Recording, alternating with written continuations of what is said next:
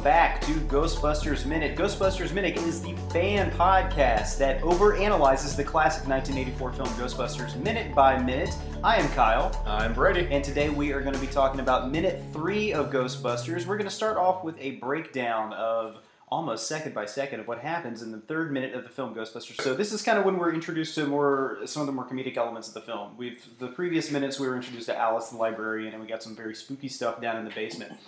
But minute three picks up with the shock experiment being performed by Dr. Venkman. At minute three, we see the greatest character to ever grace the screen in the 1980s, Dr. Peter Venkman, played by the greatest living actor of his generation, Bill Murray. At 3 minutes 3 seconds, Venkman administers a shock to the male student for guessing the wrong shape of an oversized playing card. Sitting next to the male student is Jennifer Runyon, uh, that's the actress who plays the character Jennifer, who was also in 18 Again, Charles in Charge, and Magnum PI as well. At 3 minutes 12 seconds, Dr. Venkman tells the female student to clear her head and holds up another card. The female student concentrates on it and guesses that is a star, which you'll remember is the last card from the previous scene. In reality, it is a circle.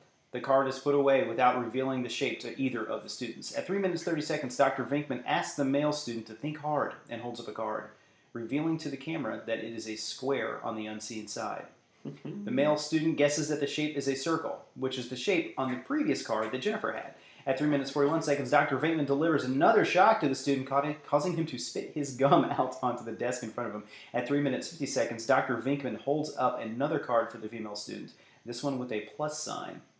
He taps the pencil to the side of his head and asks her, What is it? The female student incorrectly guesses figure 8. And so ends minute 3 of Ghostbusters.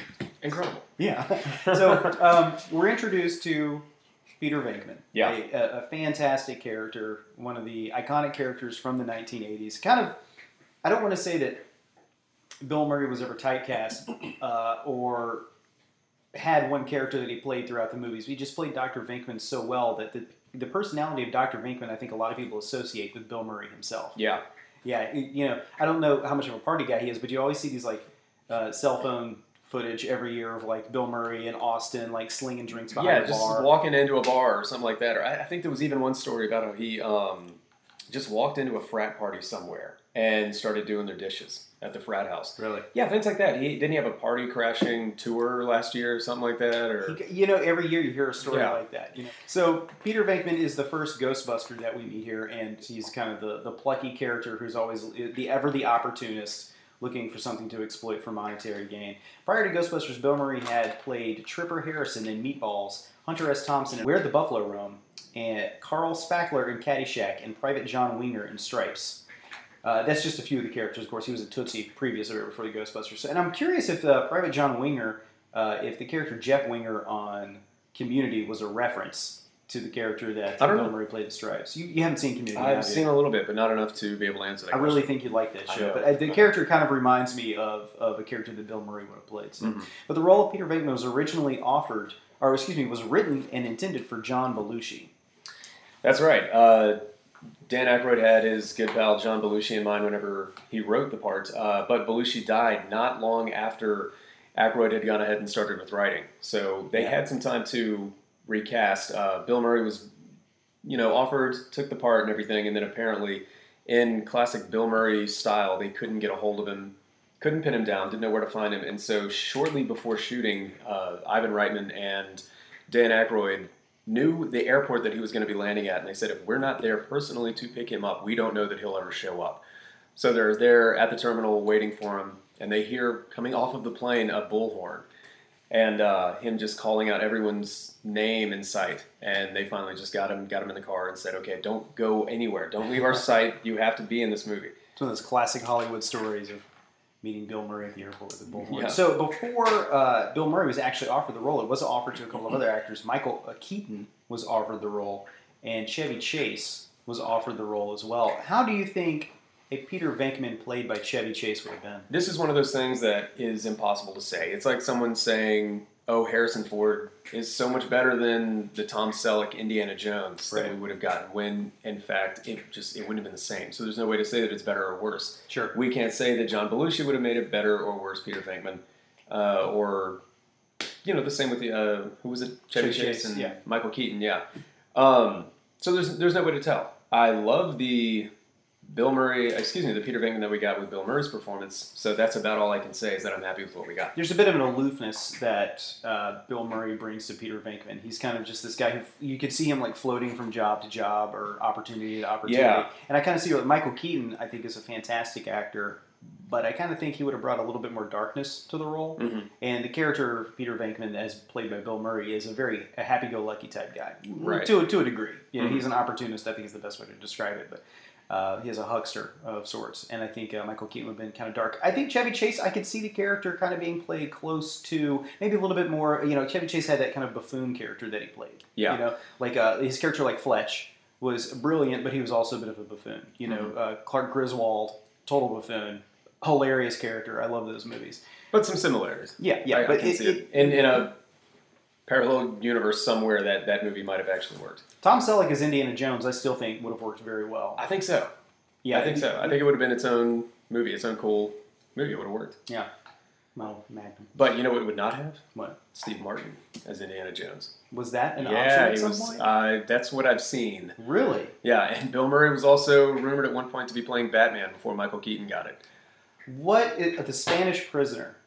The Spanish Prisoner. Remember this? And was the last All time right. you thought about the Spanish yeah, Prisoner? see, like the other day actually.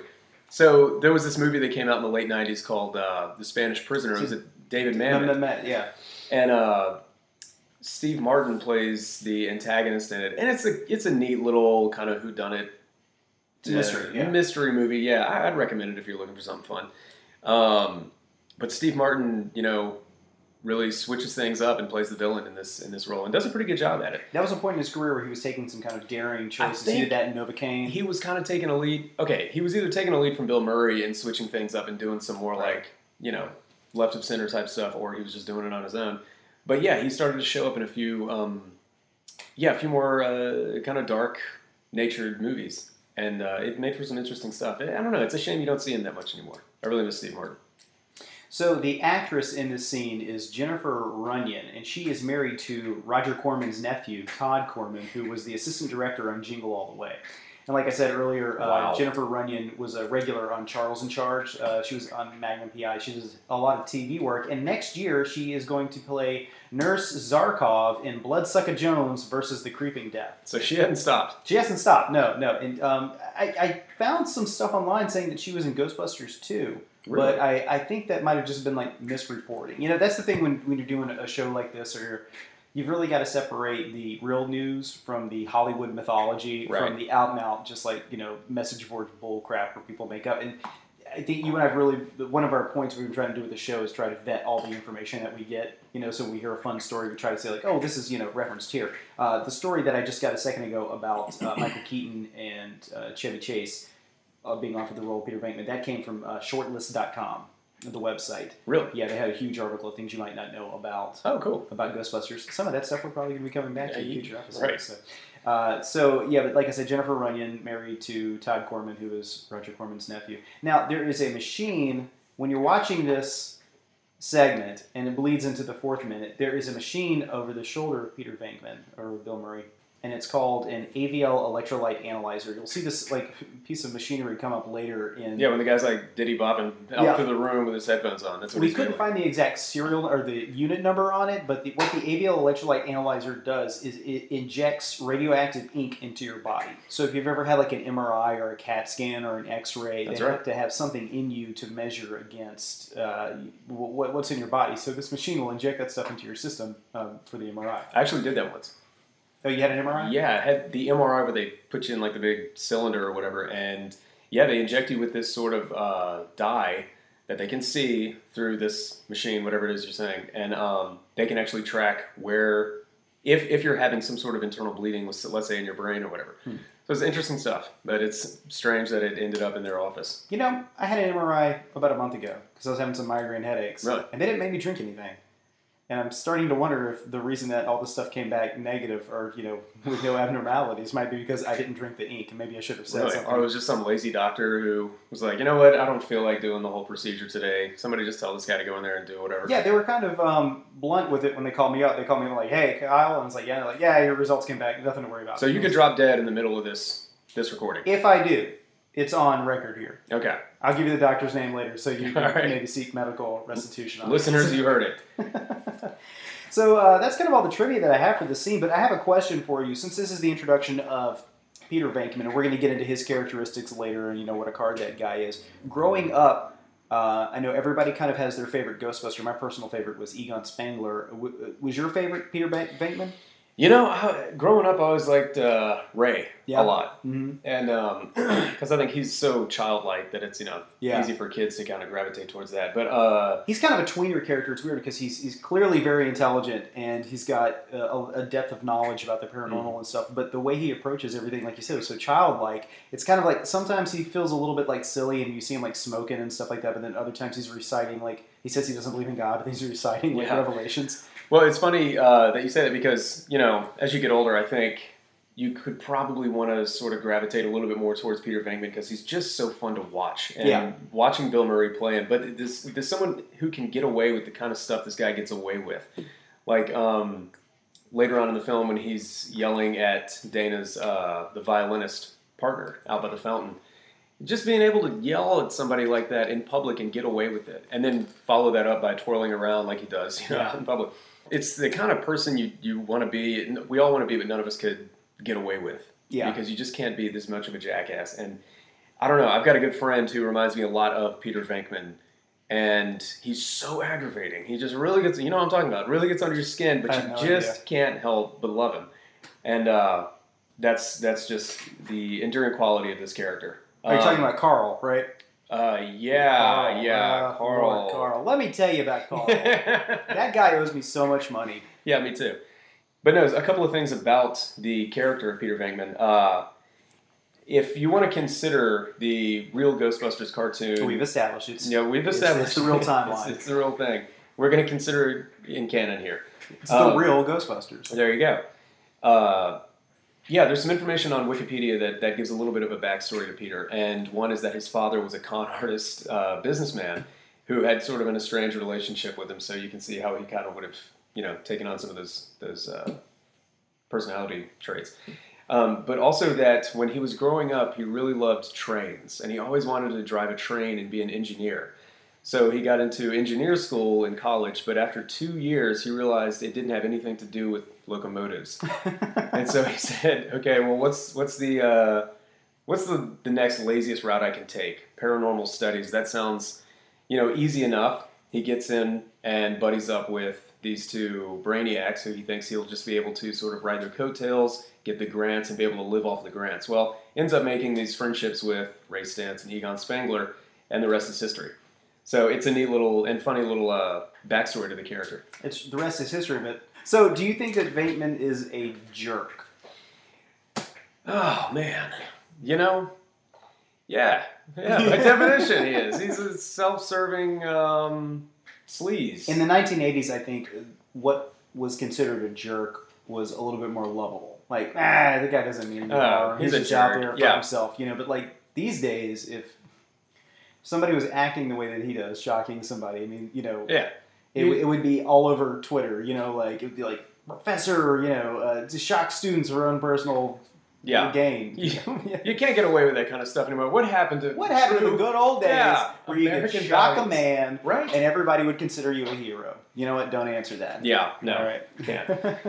well, we got anything else for minute number three?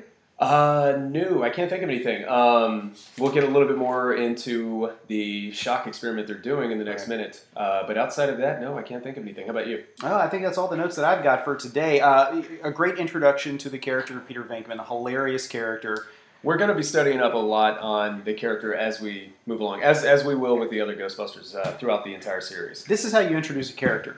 When you introduce a character, you have to let the audience know up front, like what's going on with them, what they're all about. And in the first minute that we see Peter Venkman, we see that this guy is a jokester. He's a liar. He's out there. He's a huckster. You know, he's trying to manipulate the system for his own gain. So I think this is a fantastic introduction to a character who is played uh, just a, lightning in a bottle by Bill Murray. Yeah. So Iconic.